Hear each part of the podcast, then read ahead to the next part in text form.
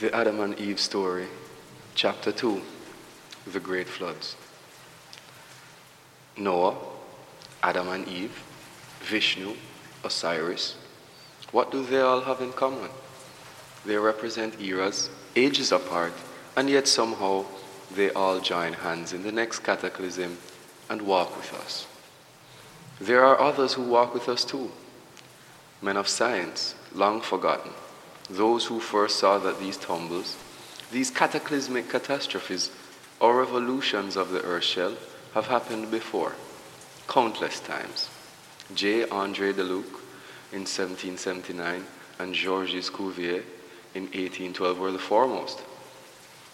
Dolomieu, the famous mineralogist, joined the consensus, as did Escher and Forel, the Swiss geologists. Also, J. Andre Deluc Jr. and von Busch. They all agree that the cataclysms were caused by sudden revolutions of the Earth's surface. Cuvier, in his Theory of Earth, first published in 1812, based his conclusions on unparalleled correlative research in stratigraphy, comparative anatomy, and paleontology. At that time, he wrote, Every part of the earth, every hemisphere, every continent exhibits the same phenomenon. There has, therefore, been a succession of variations in the economy of organic nature. The various catastrophes which have disturbed the strata have given rise to numerous shiftings of this continental basin. It is of much importance to mark that these repeated eruptions and retreats of the sea have neither been slow nor gradual. On the contrary, most of the catastrophes which occasion them have been sudden, and this is especially easy to prove with regard to the last of these catastrophes. I agree, therefore, with MM, Deluc, and Dolomieu in thinking that if anything in geology is to be established, it is that the surface of our globe has undergone a great and sudden revolution, the date of which cannot be much earlier than five or six thousand years ago. One preceding revolution, at least, had put the continents under water, perhaps two or three eruptions of the sea. These alternations now appear to me to form the problem in geology that it is of most importance to solve. In order to solve it satisfactorily, it would be necessary to discover the cause of these events. These ideas have haunted, I may almost say, have tormented me during my researches among fossil bones. Researches which embrace but a very small part of these phenomena of the age preceding the last general revolution of the globe, and which are intimately connected with all others. Many attempts have been made to answer the charge made to the sudden geologic, made to the geological profession by Cuvier to explain these sudden revolutions. Among others, Velikovsky tried it through his study of myths and legend. Hapgood tried it, Brown attempted, and in the process amassed a tremendous library of geological data. Every time the cataclysmic concept has come to life, the beast has been stoned, burned at the stake, beaten to a pulp, and buried with a vengeance. But the corpse simply won't stay dead. Each time it raises the lid of its coffin and says in sepulchral tones, You will die before I. The latest of the challengers is Professor Frank C. Hibben, who in his book, The Lost American, said, This was no ordinary extinction of a vague geological period which fizzled to an uncertain end. This death was catastrophic and all inclusive. What happened and what caused the death of 40 million animals, the corpus delicti in this mystery, may be found almost anywhere. Their bones lie bleaching in the sands of Florida and in the gravels of New Jersey. They weather out of the dry terraces of Texas and protrude from the sticky ooze of the tar pits of Wilshire Boulevard in Los Angeles. The bodies of the victims are everywhere. We find literally thousands together. Young and old, foal with dame, calf and cow. The muck pits of Alaska are filled with evidence of universal death, a picture of quick extinction.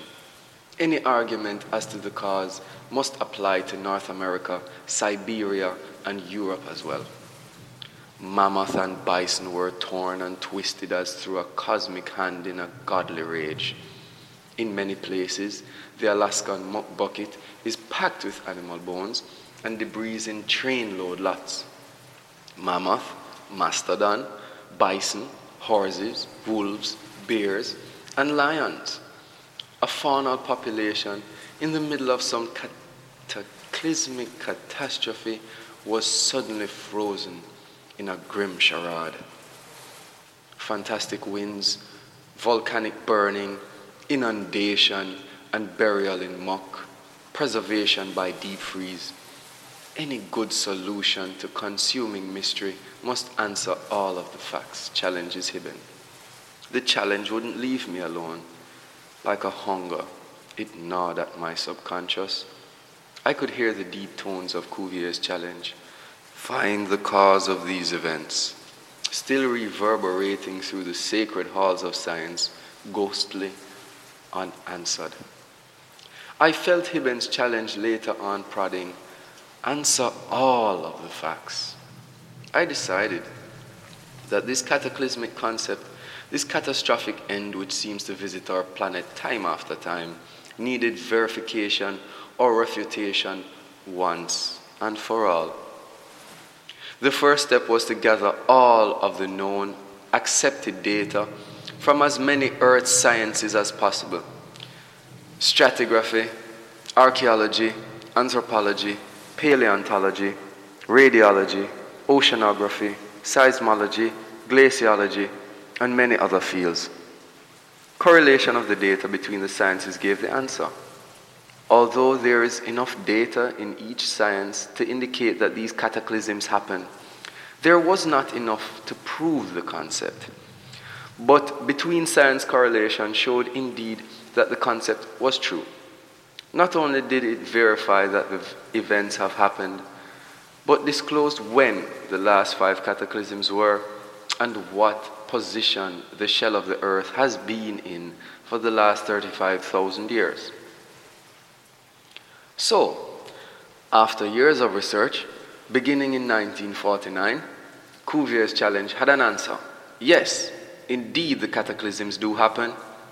And the last one, 6,500 years ago, was Noah's flood.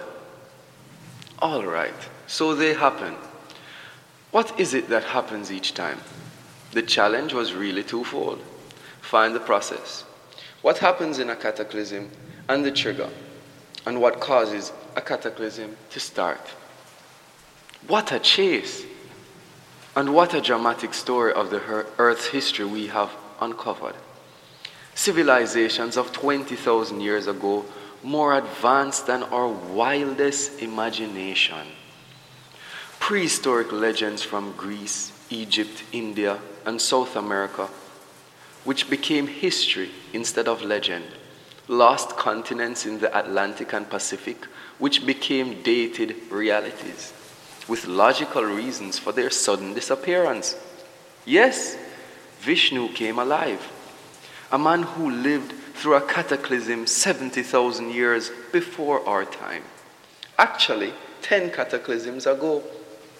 Now he is known as the Hindu god of 10 resurrections from the waters. Osiris, too, was was rediscovered. He was the Jesus of his time, a man of Egypt, some 15,000 years ago. Noah smiled at us from the pages of the Epic of Gilgamesh. He actually was a Sumerian named Utnapishtim who lived 6,500 years ago. The ark he built is more than legend. The process of a cataclysm is known now. Look at the cross section of the earth inside the front cover. You'll see two molten layers, the orange ones. The important one is the thin molten layer, about 60 miles thick, which is between 60 and 120 miles down below the Earth's surface. The thick, deep molten layer, starting at 1,800 miles down at the bottom of the mantle and extending 1,300 miles deeper, is the outer core. Now, both molten layers are liquid. However, the inner magnetic and electrical structure of the Earth makes these layers act as if they were near solid or plastic. As long as the magnetic and electrical structure maintains its orderliness, this old Earth keeps on rotating on its axis in a normal manner. The growing ice caps, Antarctica and Greenland, are not centered on the Earth's axis, and because they rotate around the poles, are trying to swing down to the equator. The only way they could do it would be to pull the whole 60 mile thick shell around with them. As long as the shallow molten layer stays plastic, the shell won't shift. But once every few thousand years, the magnetic and electrical orderliness inside the Earth is disrupted, and the molten layer is allowed to act like a free liquid which it was all the time anyway. It then serves as a lubricant for the ice caps to pull the shell of the earth around inside. In a quarter to a half a day, the poles move almost to the equator, and all hell lets loose. The atmosphere and oceans don't shift with the shell, they just keep on rotating west to east. And at the equator, that speed is 1,000 miles per hour. It has to be, normally, to make one rotation per day. So while the shell shifts with the poles going towards the equator, the winds and oceans go eastward, blowing across the face of the earth with supersonic speeds, inundating continents with water miles deep. Now, what about the trigger? This turned out to be the most elusive piece of the whole puzzle. We couldn't rely on some supernatural explanation, like sometimes happenings in the heavens of a vague character which actually violated the laws of nature. No, it had to be something natural, a part of nature's ordinary structure, which disrupts the Earth's inner electrical and magnetic structure whenever it happens. We once thought that sunspots could be the cause because they do disrupt the Earth's inner electrical and magnetic structure. But we were wrong. We found out that nature's power plant is a motor generator system existing in many different magnitudes. Its basic structure of the universe.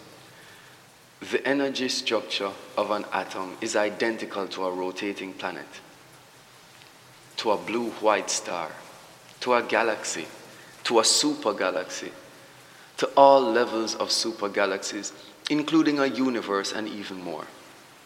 As a neutron, which has escaped from its parent atom, neutral zone, will, get, will separate into particles, a star, through a sunspot, gives off neutral matter, which explodes as it becomes energized. So a galaxy gives birth to an exploding star when a dead star escapes from its neutral zone in the center. And as dead galaxy explodes, when it escapes from the central neutral zone of its parent galaxy. A planet, therefore, must act the same at its energy level. So apparently, once every few thousand years, neutral matter escapes from the 860 mile radius inner core into the 1,300 mile thick molten outer core and there is a literal atomic explosion inside the Earth. The explosion in the higher energy layer of the outer core disrupts completely the electrical and magnetic structure in both the molten outer core and the outer 60 mile thick molten layer. Finally, the ice caps are allowed to pull the shell of the Earth around the interior, with the shallow molten layer lubricating the shift all the way. You can see then that ice ages are not a matter of advancing and retreating ice. It's simply that different areas of the earth are in polar regions at different times for different durations of time, with the changes between positions taking place in a fraction of a day. The story of the world gives a silent testimony. The Beresova mammoth frozen in mud with buttercups in his mouth. The age of the gorges below Niagara Falls and St. Anthony's Falls, both about 6,500 years. The sudden end of the Laurentian Basin ice cap in Canada, about 11,500 years ago. The uninterrupted years of evolution on the Galapagos, over 11,000. The geological datings in the Murrumbidgee River Basin system in Australia showing the end of an ice cap there about 11,500 years ago. The age of fossil bones taken from the Wilshire Boulevard tar pits, over 11,000. The sudden end of all the work in, prehistoric, in the prehistoric city of Tiwanaku, Peru, 9,550 BC or 11,000 years ago. Leonard Woolley's great work in the Holy Land, dating Noah's flood at about 6,000 years ago. The end of the Wisconsin ice cap, about 29,000 years ago. The sudden 200 foot rise of the oceans all over the world, 6,000 to 7,000 years ago. The sudden rise of the St. Lawrence riverbed, 6,500 years ago. The changing levels of the shoreline in Hudson Bay the granite blocks from the Alps sitting on the eastern slopes of the Jura Mountains at 4,000 feet above sea level, the great legendarian Frazer's uncovering of over 8,000 separate inundation survival legends in the Malay Peninsula region. The Pejar Marsh in Australia, which shows a quick extinction of a civilization 11,000 years ago. The Piri Reis map showing the North Pole in the Sudan Basin. The Egyptian water clock showing agreement with the Piri Reis map. Granite on top of the mountains around Death Valley in California. The great stratifications of the Grand Canyon painted desert and Badlands, each layer homogeneous, showing it to be deposited there suddenly by fantastic amounts of water. The computable age of the Arctic and Greenland ice caps about 6,500 years ago. The present growth of the Antarctic ice cap about 293 cubic miles per year.